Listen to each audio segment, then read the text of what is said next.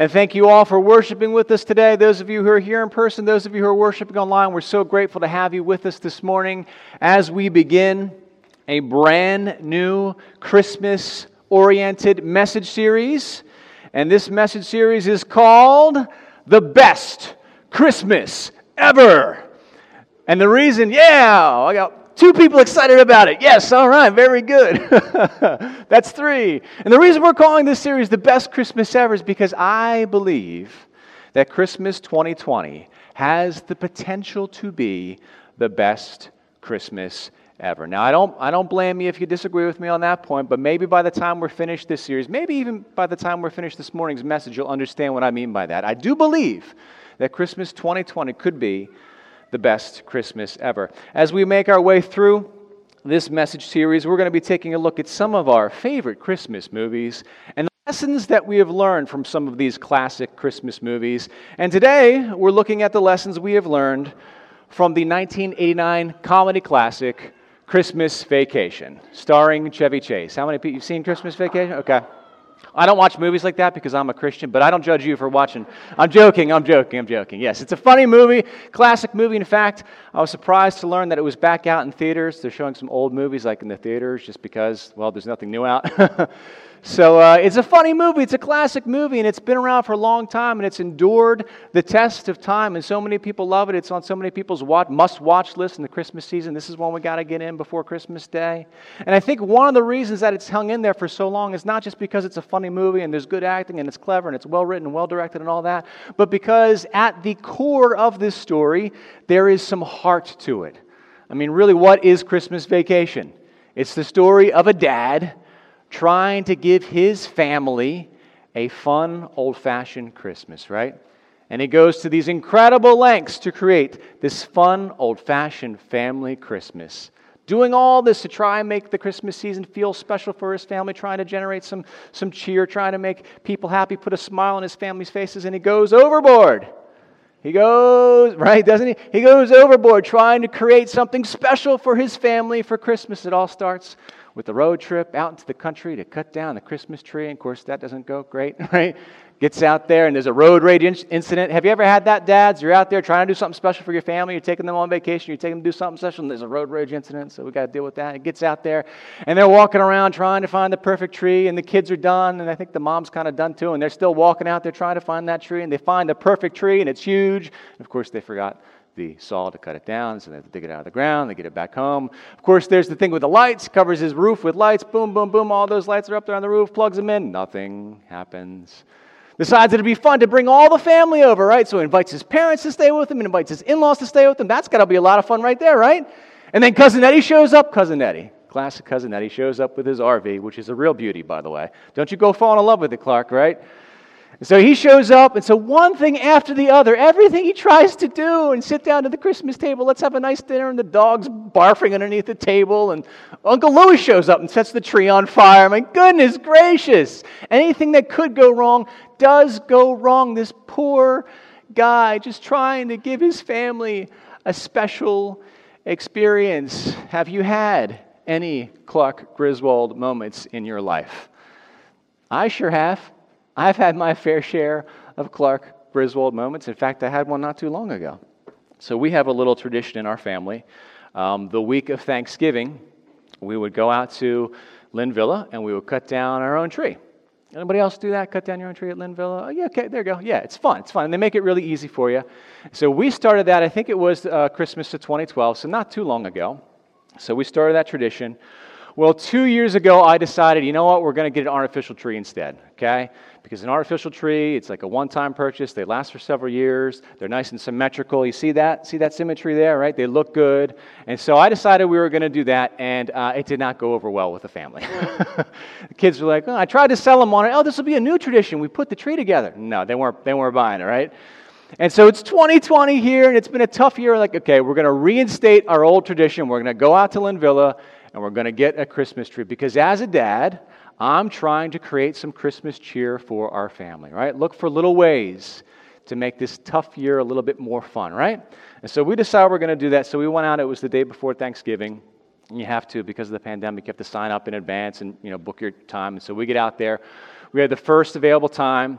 And so they take us out in the little cart. It wasn't quite a hayride, this little cart. You know, they've got all those weird vehicles that only exist at Linvilla. They, had, they take us out to this field of Christmas trees and they drop us off. We're the first ones there, we're the only family there. And so it's like, okay, I know how to do this now. We are going to walk up and down in a single file line and just look for the perfect tree. Okay, that's what we're going to do. We're going to walk up straight this way, then back this way, just zigzag back and forth until we find the perfect tree. And of course, that works for about 45 seconds, right? And then we're like, oh, look, there's one over there. And so we go over there. No, it's not right. Oh, look, there's one over there. Okay, that one's not right. And so at first, we were the only family there. And then more people show up. And right away, I panic. I'm like, oh, no. They're going to find the perfect tree before we do. Now we're, now we're like, it's a competition. Who's going to find the tree first, right? It's like, oh, my goodness gracious. So I feel that. Like, this is me. My kids don't mind. My wife doesn't mind. But I'm like, I got to find this tree. And so we make our way through one entire field. I'm like, well, let's try this field down there. So we try a second field. We're walking through. The, now let's go back to the first field. Okay, we're about 40 minutes into the experience, right? And Evie says to me, our seven-year-old, she says to me, Dad, it doesn't have to be a perfect tree. I'm like, yeah, I, I know that, I know that, but it's something well, it kind of does, doesn't it, right? And so finally, after those 40 minutes have passed, Holly and I, we look at the same tree at the same time. And we're like, I think this is it. I think this is it. And so we've made mistakes in years past. We've gotten a tree that's too tall, so I did the test. Okay, if it's taller than my wrist, it's going to be too tall. Nope, it's okay, fine. Plenty of clearance. So we look at it, no brown spots. Okay, this is it. Everybody's excited. We cut it down. And the way they do it, Linvilla, you just cut it down, you drag it to the side of the road. They do all the tough work for you. They take it to your car, they put it on your roof, bada bing, bada boom. Okay? And so, mission accomplished. We found that perfect tree. We get home. I am uh, cutting the tree down off the top of the roof, I get it down, and it rolls into my arms, and right away I feel, uh oh, something's not right here. This feels way too heavy. and so I struggle to get it inside the house. So I'm kind of carrying it like this through the door, right? I get it through the door. And the way our house is laid out, we've got a porch area, and then there's like an entryway about this big to get from the porch into the living room, right? And so I'm carrying it in, and I try to get it set up onto the porch and the whole thing falls forward with me on it. And so now I'm on the tree like this. And so, okay, so I get off, and Holly helps me. Okay, this is a two man job, so we get it up and we get it in the stand and we get it in there, get it all screwed in tight, and then we cut the netting out, and boom, this tree expands. And Holly and I just start laughing out loud because this is the fattest tree in all of Delaware County. It takes up the entire entryway. There's about a space about 18 inches that now we have to come through to get into our house. Like, what are we thinking? Oh my goodness. It's, uh, it's a little full and there's a lot of sap, but it looks great. All right. And so that was one of my many Clark Griswold experiences. But you just have to laugh. You just have to laugh. Now, as you all know, I, I'm pretty sure you all know, this Christmas is supposed to be the celebration of the birth of Jesus, right? I mean, that's what, I mean, it's my job, people like me to tell you this. Let's all remember that this is about Jesus. This is his birthday. Let's celebrate his birthday. And so I wonder about things like the tree with the lights. I mean, does Jesus mind that this is how we choose to celebrate his birthday? Do you think it bothers Jesus? Let's put it that way. Do you think it bothers Jesus when we go out and we, you know, maybe you buy your tree or maybe you cut it down or maybe you, you're putting up your artificial tree? Does that, does that kind of thing bother Jesus? Does he think to himself, well, you know, this is my birthday and I don't know if you should be doing that? Does that, does that bother Jesus? I, I mean, I don't think so, not necessarily. What about the lights? Going out on your roof and putting up all those lights or putting them along the gutter or whatever you do to decorate your, your front of your house. Does that, does that kind of thing bother Jesus? I, I, don't, I don't think it bothers Jesus necessarily. Or the decorating on the inside of the house and you go into your basement and you get out the bin, or maybe you have yours in the attic and you bring it out, and you dust it off and you put all those things out, you know. Does that bother Jesus? Again, I, I, don't, I don't think so. Not, not necessarily. Or those little trips you take to Marshall's, and you weren't really planning to go to Marshall's, but Marshall's is right there. And so you wander around, you find the. De- oh, it's okay. Okay, right? Yeah. Okay. Yeah.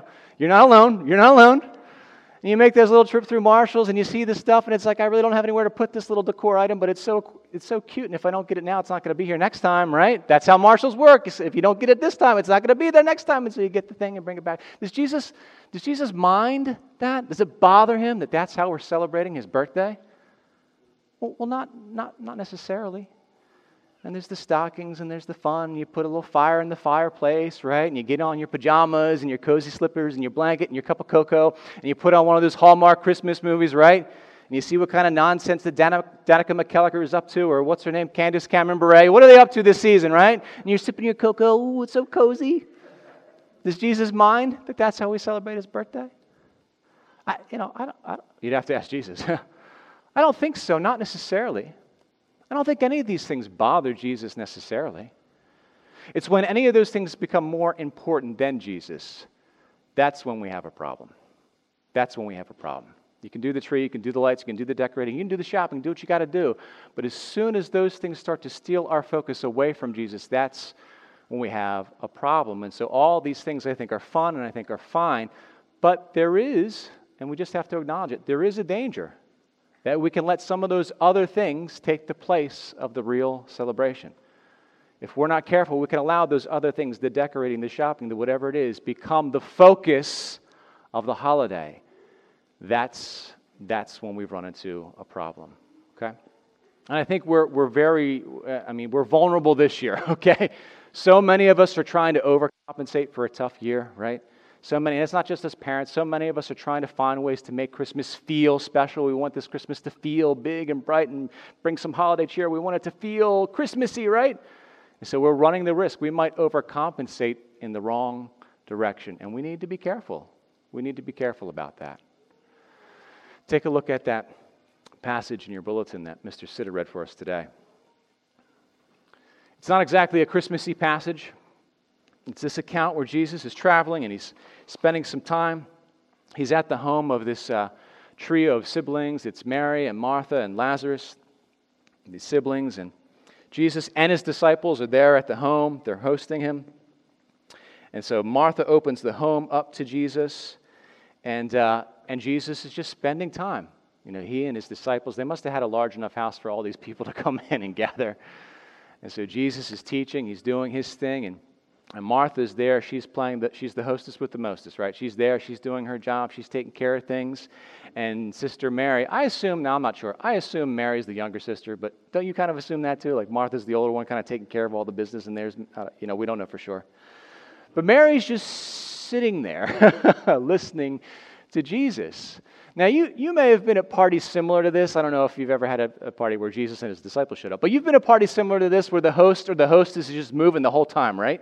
Maybe you've been that host or hostess. You're just moving the whole time.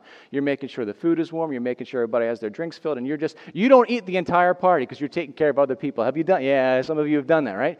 Or you've been at parties like that where the host never sits down and enjoys like spending time with the people who are there. And so that's Martha. She's doing her thing and she's taking care of everybody. And um, it starts to bother her that her sister isn't helping. And so, being the mature person that she is, she decides to tattletale on her sister to Jesus. now, Jesus, I don't mean to interrupt your teaching here, but. Um, I want to tattletale on my sister because I'm doing all the work here and she's just sitting around. And boy, did she get a lesson that she wasn't expecting, right? She says, Martha, you're worried. You're worried about all these little things.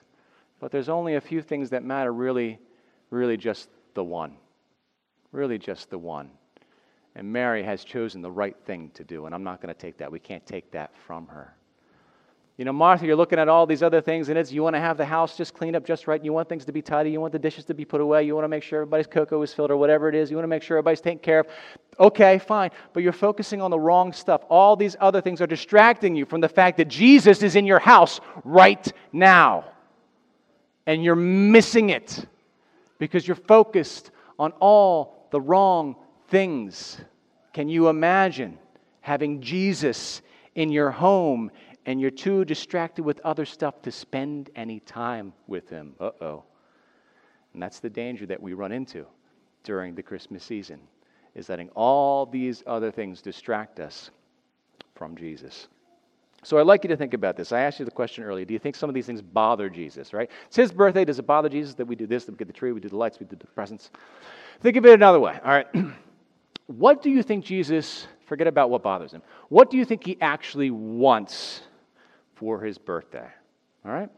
What does Jesus want for his birthday? Do you have anybody in your life that's just impossible to shop for? Like this person just has everything, and I, you know, I love this person, I respect this person, I want to buy him or, or her a nice gift, but I just don't know what to do. What do I do for this person for their birthday? I mean, Jesus is kind of like that. What do you give the Son of God for his birthday? What do you do? What does Jesus want for his birthday? I don't know. What do you think? I mean, I tell you this much: when my kids, when they ask me, "Hey, Dad, it's your birthday coming up. What can we get you? What can we get you? What can I, I don't, I don't want a gift. You know what I want for my birthday? I want you to clean your room. I want you. I'm talking to my girls right now. I want you to be kind to each other and listen to your mother. Right, right. Sorry to embarrass you, girls, but that's what I want as a dad. I just want you to. I want you to do what I've asked you to do. I want you to obey my commands. Right? Is that too much to ask for my birthday? But I think, and I don't know, but I suspect that Jesus feels very similarly. What does he want for his birthday? He doesn't need socks, he wears sandals. That does, it doesn't work, right? He doesn't want that stuff. I think he just wants us to obey him. Wouldn't that be the greatest gift that we could give Jesus for his birthday? Is to obey him, is to do what he has commanded us to do. And if there is one teaching that sums up all of the commandments of Jesus, all the things that he's instructed us to do, if there's one thing he's commanded us to do, it is to, you tell me, love. Love your neighbor. Love one another. Love one another.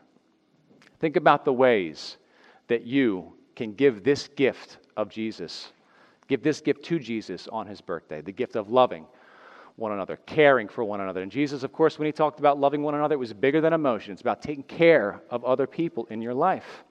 What can you do to give Jesus this gift for his birthday, this gift of obedience? How can you love the people in your life? You know, we at Hope Community Church, we like to focus on the practical. We like to focus on relationships. And I want to encourage you to think about the people in your actual life, right? The people in your circle. Sometimes we call that the circle of influence. The people that are in your life, your friends, your coworkers, your family members, your neighbors. Think about the people in your life and what do they need right now during this Christmas season? Because there's so many opportunities that we have this year to love our neighbors, to love one another, to love the people in our circles of influence. You know, one of the things that we've done here now, I was planning to mention this and spend some more time with this, but we had this Christmas ministry thing that Joyce set up for us. Round of applause for Joyce. Thank you very much. And a round of applause for you all because guess what? There's no more tags left on that tree. I, I mean, I shouldn't be surprised. You're such a wonderful, caring, loving congregation. All those tags are gone, and so you've gone out, you've taken those tags, and you've bought things for people in need right here in Ridley and in Innermore. So God bless you. That's a wonderful way to love your neighbors right here in this community. But there are other ways that you can show this love of Jesus. Take a look in your bulletin. There's this Christmas meals we're trying to help prepare that are, I shouldn't say we, it's the community support team taking this on, trying to identify who are the people in our community that are in need and what can we do? How can we provide them with a meal? If you'd like to be a part of that ministry, contact Joy or Kathy. Um, eh, contact information is in the bulletin. But that's a wonderful way that you can show love to somebody, one of your neighbors right here in this community. But I want to encourage you take that closer look at, at your circle, the people in your life. All right, how many people in your life over the past year have, have had financial hardships, right? How many people have been laid off? Is there someone in your circle right now that you're thinking of? And I'm praying right now that the Holy Spirit would reveal to you here's this person's name, here's this person. Think about people in your own life that are hurting right now. Somebody that's been laid off, somebody that's been out of work. All right, somebody that's, I mean, somebody that's in the hospitality business. The restaurants have been hit hard this year. Or maybe someone who's a frontline worker and they're, they're there at the grocery store, they're putting themselves at risk and they're putting in these long hours. Or, you know, of course, people who work in hospitals and healthcare. Is there somebody in your life that needs some extra help right now? Think about that. Your circle, your neighbor. Maybe your neighbor's been out of work or struggling to, to make ends meet. Who is it in your circle that could use some support? What about the teachers? You got kids going to school. Man, these teachers are putting in more hours than ever.